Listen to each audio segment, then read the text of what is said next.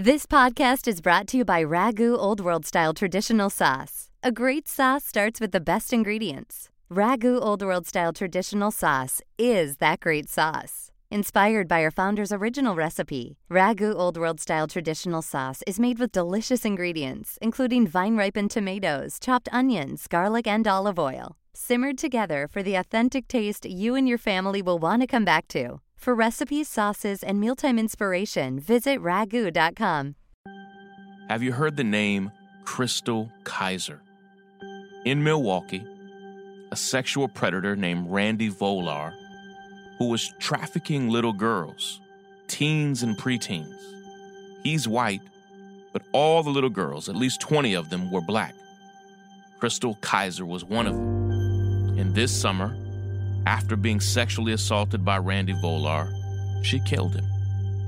Now she's facing life in prison. In a moment, I'm going to break down her case. It's complicated. And tell you how the American justice system is failing survivors of sexual assault in so many ways. This is our 150th episode. I can hardly believe it. This is Shaun King and you are listening to The, the, the Breakdown. The, the, the, the, the Breakdown. The, the, the, the Breakdown.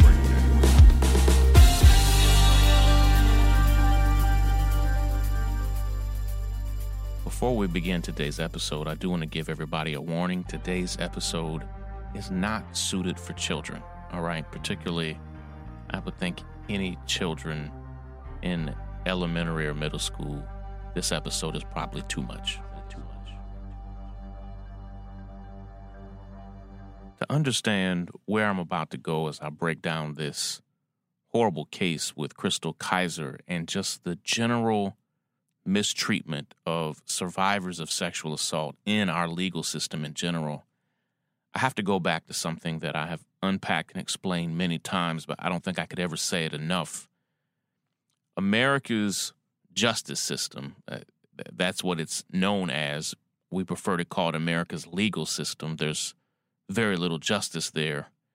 America's legal system was not designed with victims in mind. It was certainly not designed with rehabilitation in mind. And in many ways, it was not designed for women. It was not designed to benefit women in, gen- in, in general. It was not designed to benefit or support victims of crimes. It was designed almost exclusively to be very punitive. And it was designed as a tool of power. It was particularly designed for white men to be in power, to stay in power, and to suppress everybody else at the expense of that goal. I mean that in my bones, in my heart. That's really what the book Slavery by Another Name exposes. It's really what, which won the Pulitzer Prize, it's really what The New Jim Crow by Dr. Michelle Alexander exposes. And you need to understand why the system was built, who it was built for, to understand how we could not only get this case of Chrystul Kizer, but how we could see a problematic trend of survivors of sexual assault of all kinds being overlooked, mistreated in so many ways all over the country. Let me go a little deeper. Break, it down. I not only want to just speak facts about this case, I want to speak facts about the issue and problem specifically. Here's what we know.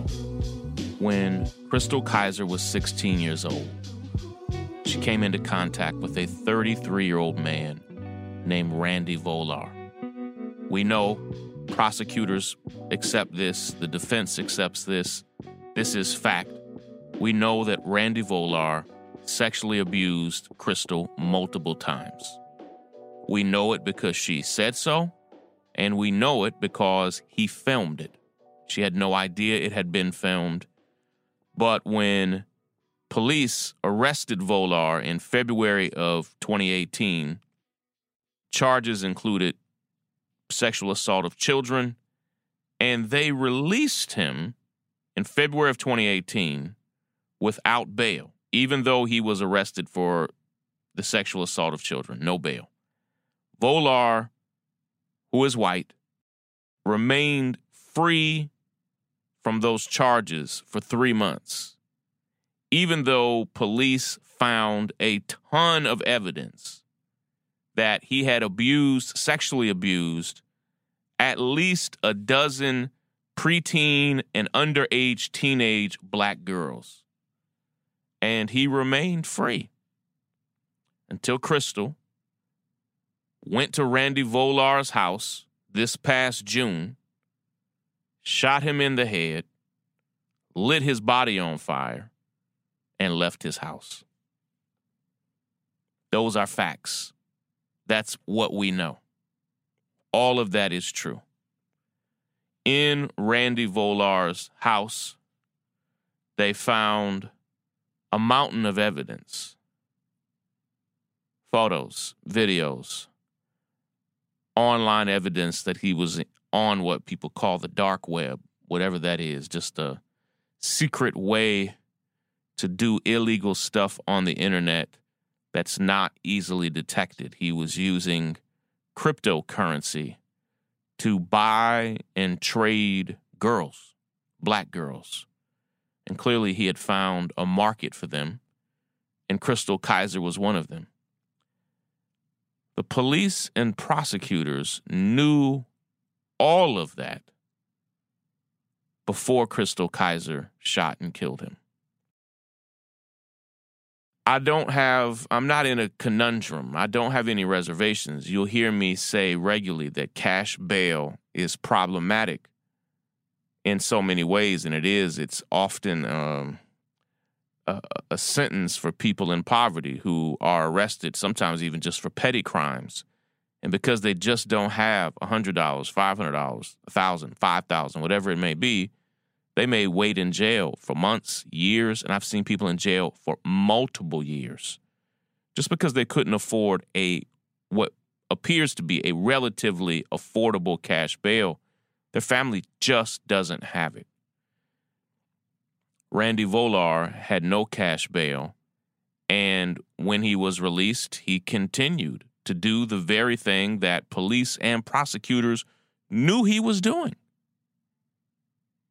Until he attempted to do it one last time with Chrystul Kizer and she shot and killed him. Let me let me explain so much of what went wrong there because it's going wrong all over the country. The break. The, the, the break. The, the, the, the breakdown. I say certain facts over and over again because I hope that you can memorize them and they're in your brain like they're in mine. But the nation has right around 2,400 district attorney's offices. And prosecutors across the country in those 2,400 offices, their attitudes about how they should handle sexual assault varies widely across the country. On one end, you have reform minded prosecutors that are taking an innovative, survivor centered approach to sexual assault. They're doing things and using their offices to do things like placing survivors with trained victims advocates. And they're making sure that survivors have access to the police reports, to test results, to therapy. A district attorney's office can do all of that on the other end, and this is, I would say, the mainstream of American prosecutors, on the other end are prosecutors who take an outdated view of sexual assault. They participate in victim blaming and shaming. They trivialize sexual, sexual violence. And they even ignore survivors who come forward. And in so many ways, that's exactly what happened in the case of Randy Volar, who was sexually assaulting not just girls, but young black girls who in most prosecutors' offices just don't have value. They aren't treasured. You you've heard me say this before just a few days ago. Do the Taylor Swift test, please. Ask yourself, what would they do if this was Taylor Swift? But in Milwaukee, it was not Taylor Swift, all right? It was 20 young black girls from, we believe, at least as young as 12 years old on up. And the city of Milwaukee, the police department, the sheriff's office, the Kenosha County District Attorney's office did not take it seriously. And we see this all over the country. In Travis County, Texas, District Attorney Margaret Moore has made statements about sexual assault that survivors say perpetuates a culture of disbelieving, demeaning, and ignoring them. The district attorney there, Moore, has said publicly that non consensual sexual incidents, here's what she says incidents by an acquaintance do not rise to the level of sexual assault. In other words, if somebody you know, which is what most sexual assaults are, there most of them are by somebody you know. If somebody you know does something against you that you did not consent to, she says it doesn't rise to the level of sexual assault. She said that rape involving victims who had consumed alcohol or drugs are not prosecutable as a criminal act. And sexual assault survivors in Travis County are suing District Attorney Moore over their mistreatment and the mishandling of their cases. At least eight different sexual assault survivors have now sued District Attorney Moore in a class action lawsuit alleging gender discrimination for systematically ignoring sexual assault against women and violating their right to equal protection under the law. One survivor, Emily Borchardt, also filed an individual suit against the assistant district attorney, Melinda Montford, and DA Margaret Moore in Travis County, alleging that the assistant district attorney made horrible statements suggesting that Borchardt consented to being sexually assaulted. She didn't. Borchardt later filed for a temporary restraining order to prevent Moore and her assistant district attorney from disparaging her in public. So we see this all over the country. And DA Moore there in Travis County, DA Moore's record has long indicated a failure to prioritize sexual assault cases. L- listen to this. District Attorney Moore's office tried only one rape case out of 625 sexual assault allegations in Travis County in 2017. One out of 625. University of Texas law professor Jennifer Laurin, a great professor, disagrees with Moore's position on acquaintance rape, saying not pursuing those categories of cases is a choice that's being made. It's not something that is being forced upon her. D.A. Moore keeps saying, This is what I have to do. This is the law. It's not the law. In Miami Dade County, state attorney there, Katherine Rundle, failed four women and girls who reported sexual assault by the same police officer. Over and over again, these women and girls reported that they were being sexually assaulted by the same officer. And Rundle has a well documented record when it comes to failing to act when law enforcement commits crimes. This is the same prosecutor's office that called it an accident when corrections officers forced Darren Rainey, an incarcerated person experiencing mental illness, forced him into a scolding hot shower that burnt the man's skin off and killed him the corrections officers locked him in the room with the shower where he could not escape it. It's one of the first injustices I ever covered as a writer. And Katherine Rundle just said no, she's not going to prosecute those. It was an accident. It wasn't an accident. They killed Darren Rainey. Four separate reports were made to police and the state attorney's office that an officer there committed sexual assault since 2015. A 14 year old girl came forward in 2015 and told investigators that Sergeant Minicall stopped her while she was walking home and told her to get in his police truck and ordered her to have sex with him. The girl said that Minicall threatened her with arrest. I've seen this before. Threatened her with arrest if she refused and told her that she would quote unquote disappear if she ever told anyone what happened. She told the police and the prosecutors. A second girl, another 17 year old minor, told police that Minicall, Officer Minicall had detained her and made her strip down in a cameraless room at a police station, just for the fun of it. A third victim said that Minicall handcuffed her and sexually assaulted her in his police truck. A fourth person, another young woman, told Minicall told police rather that Minicall poured her over and again forced himself on her for sex. And internal affairs investigators presented Rundle's office with evidence that Minicall had committed unlawful sexual activity with minors and had broken more than 20 different department rules and policies.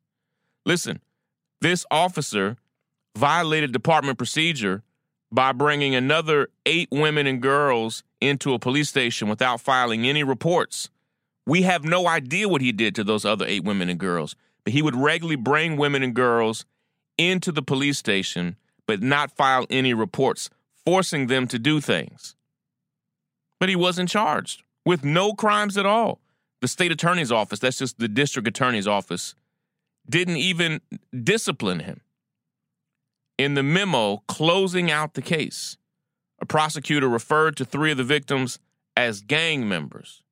She described in her report, she described one of them as a bipolar runaway and noted a lack of corroborating evidence.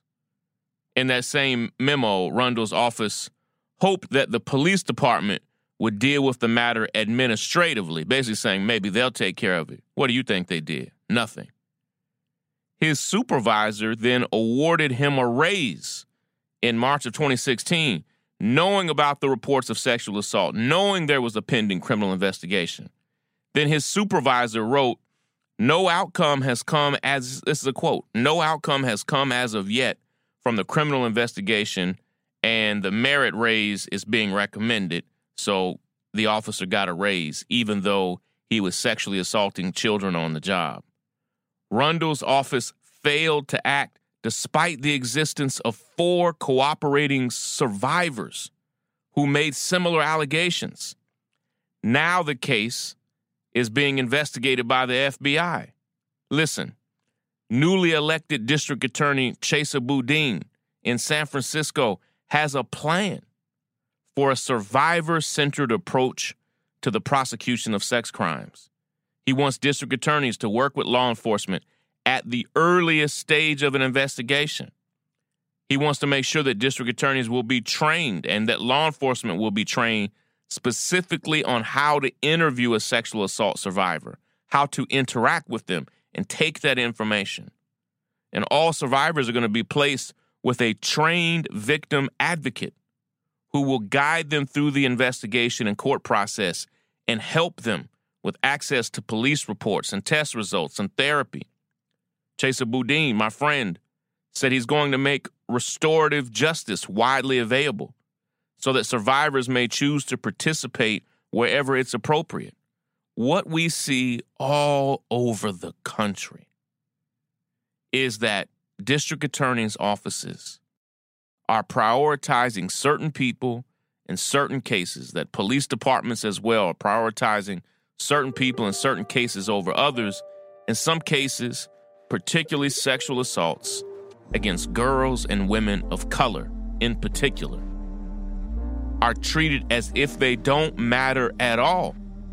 It, again, in Miami Dade County, four different people who did not know each other independently had the courage and guts to report that they had been sexually assaulted, and the district attorney did nothing which brings me all the way back to Milwaukee. It's the breakdown, the breakdown, the breakdown, the breakdown, the breakdown, break it down now. Ha!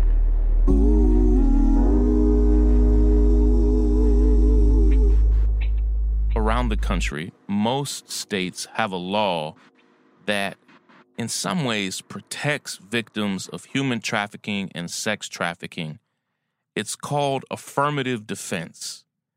And if you can prove in your trial to prosecutors that you committed a crime because you were being trafficked, you can normally be acquitted of certain charges. And Wisconsin is one of the places that has that policy of affirmative defense. And I get it. Chrystul Kizer was absolutely a victim of sex trafficking, without a doubt.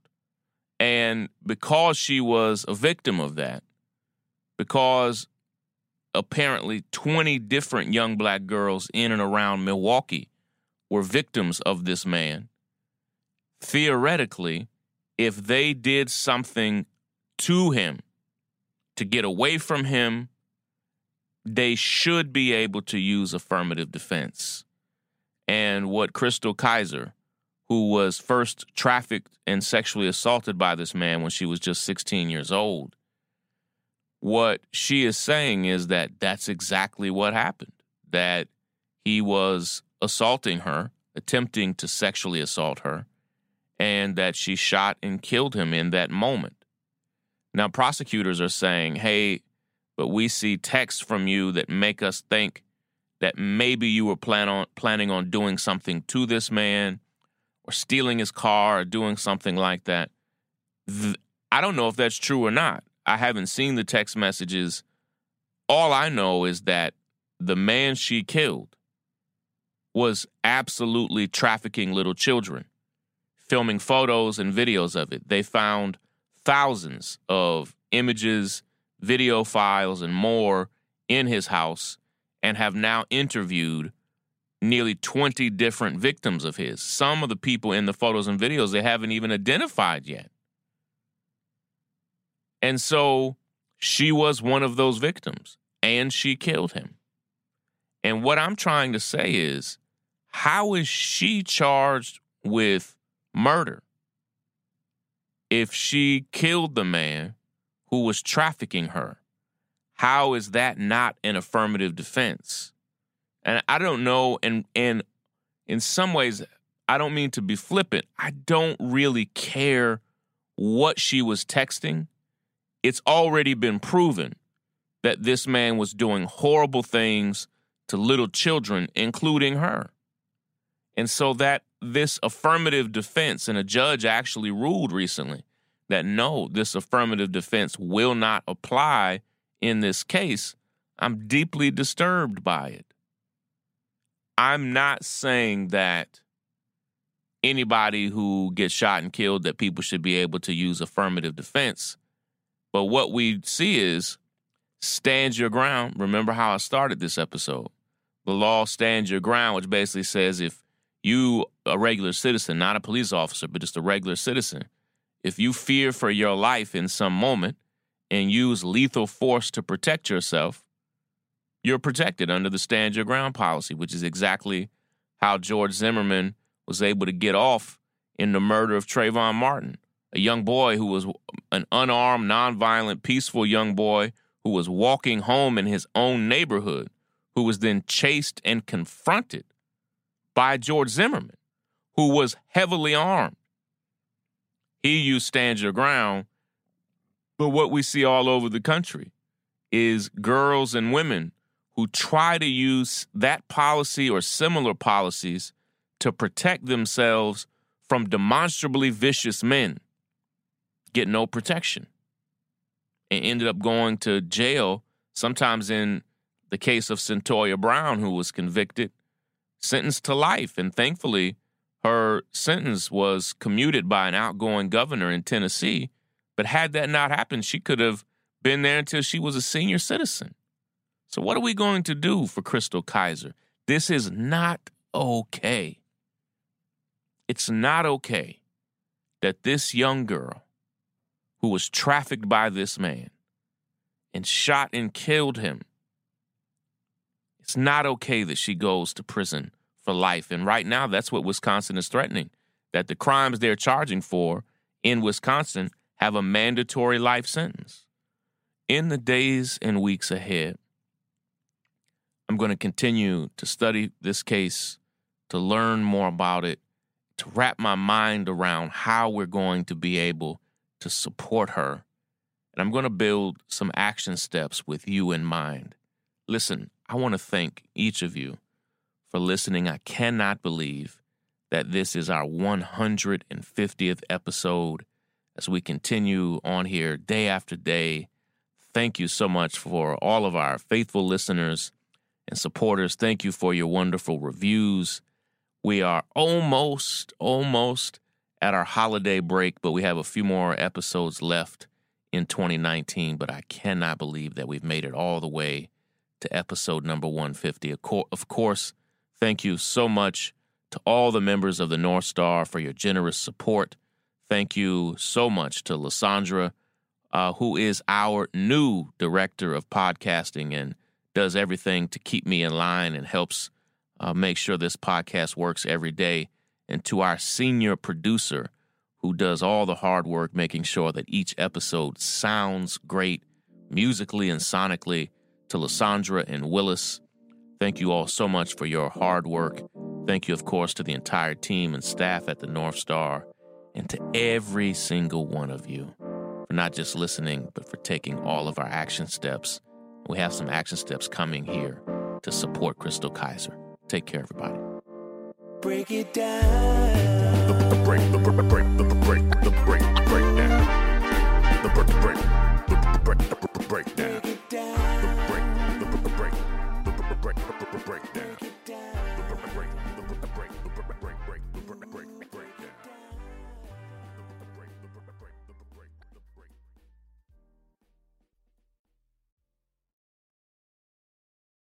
We begin today's meditation with a few sipping exercises to remind us a little treat can go a long way.